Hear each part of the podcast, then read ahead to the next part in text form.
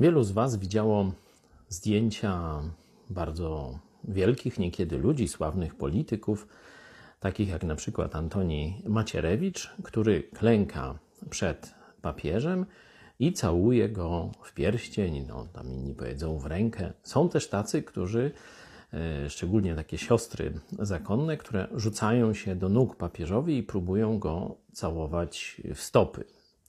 No, oczywiście jest to zwyczaj znany z czasów feudalnych, gdzie e, króla czy księcia, no, poddani niższego szczebla, całowali. Katolicy uczeni są, że papież jest następcą świętego Piotra. No to pokażę Wam, e, ile to ma z prawdy.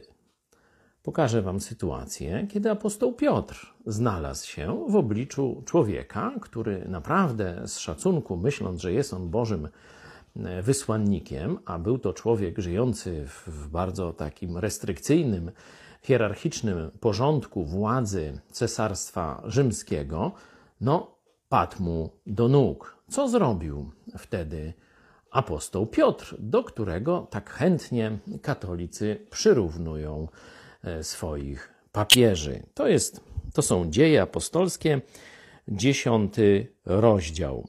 A gdy Piotr miał wejść, 25 werset, Korneliusz wyszedł mu naprzeciw, padł do nóg jego i złożył mu pokłon. Czy wtedy Apostoł Piotr poklepał go po plecach, mówił: Good, good, jawol, dobrze, dobrze. No.